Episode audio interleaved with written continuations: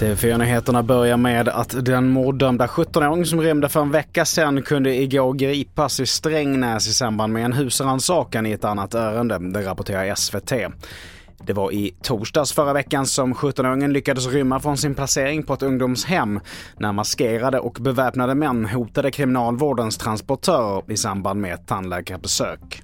Och så vidare till att förra året så rapporterades över 200 fall av våld och hot mot personal och passagerare på pendeltågen, det skriver Arbetet.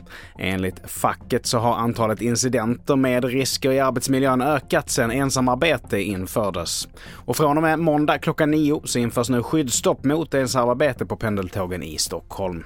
Till sist, brist på veterinärer är ett fortsatt problem i Sverige och i norra Bohuslän så är det just nu så kritiskt att bara viss begränsad akutvård kan erbjudas.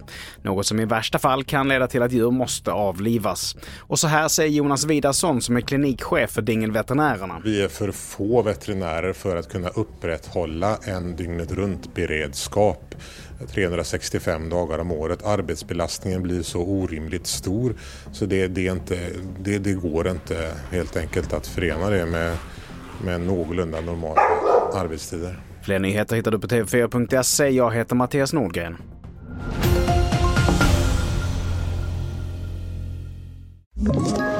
Ett poddtips från Podplay. I Fallen jag aldrig glömmer djupdyker Hasse Aro i arbetet bakom några av Sveriges mest uppseendeväckande brottsutredningar. Går vi in med hemlig telefonavlyssning och då upplever vi att vi får en total förändring av hans beteende. Vad är det som händer nu? Vem är det som läcker? Och så säger han att jag är kriminell, jag har varit kriminell i hela mitt liv. Men att mörda ett barn, där går min gräns. Nya säsongen av Fallen jag aldrig glömmer på Podplay.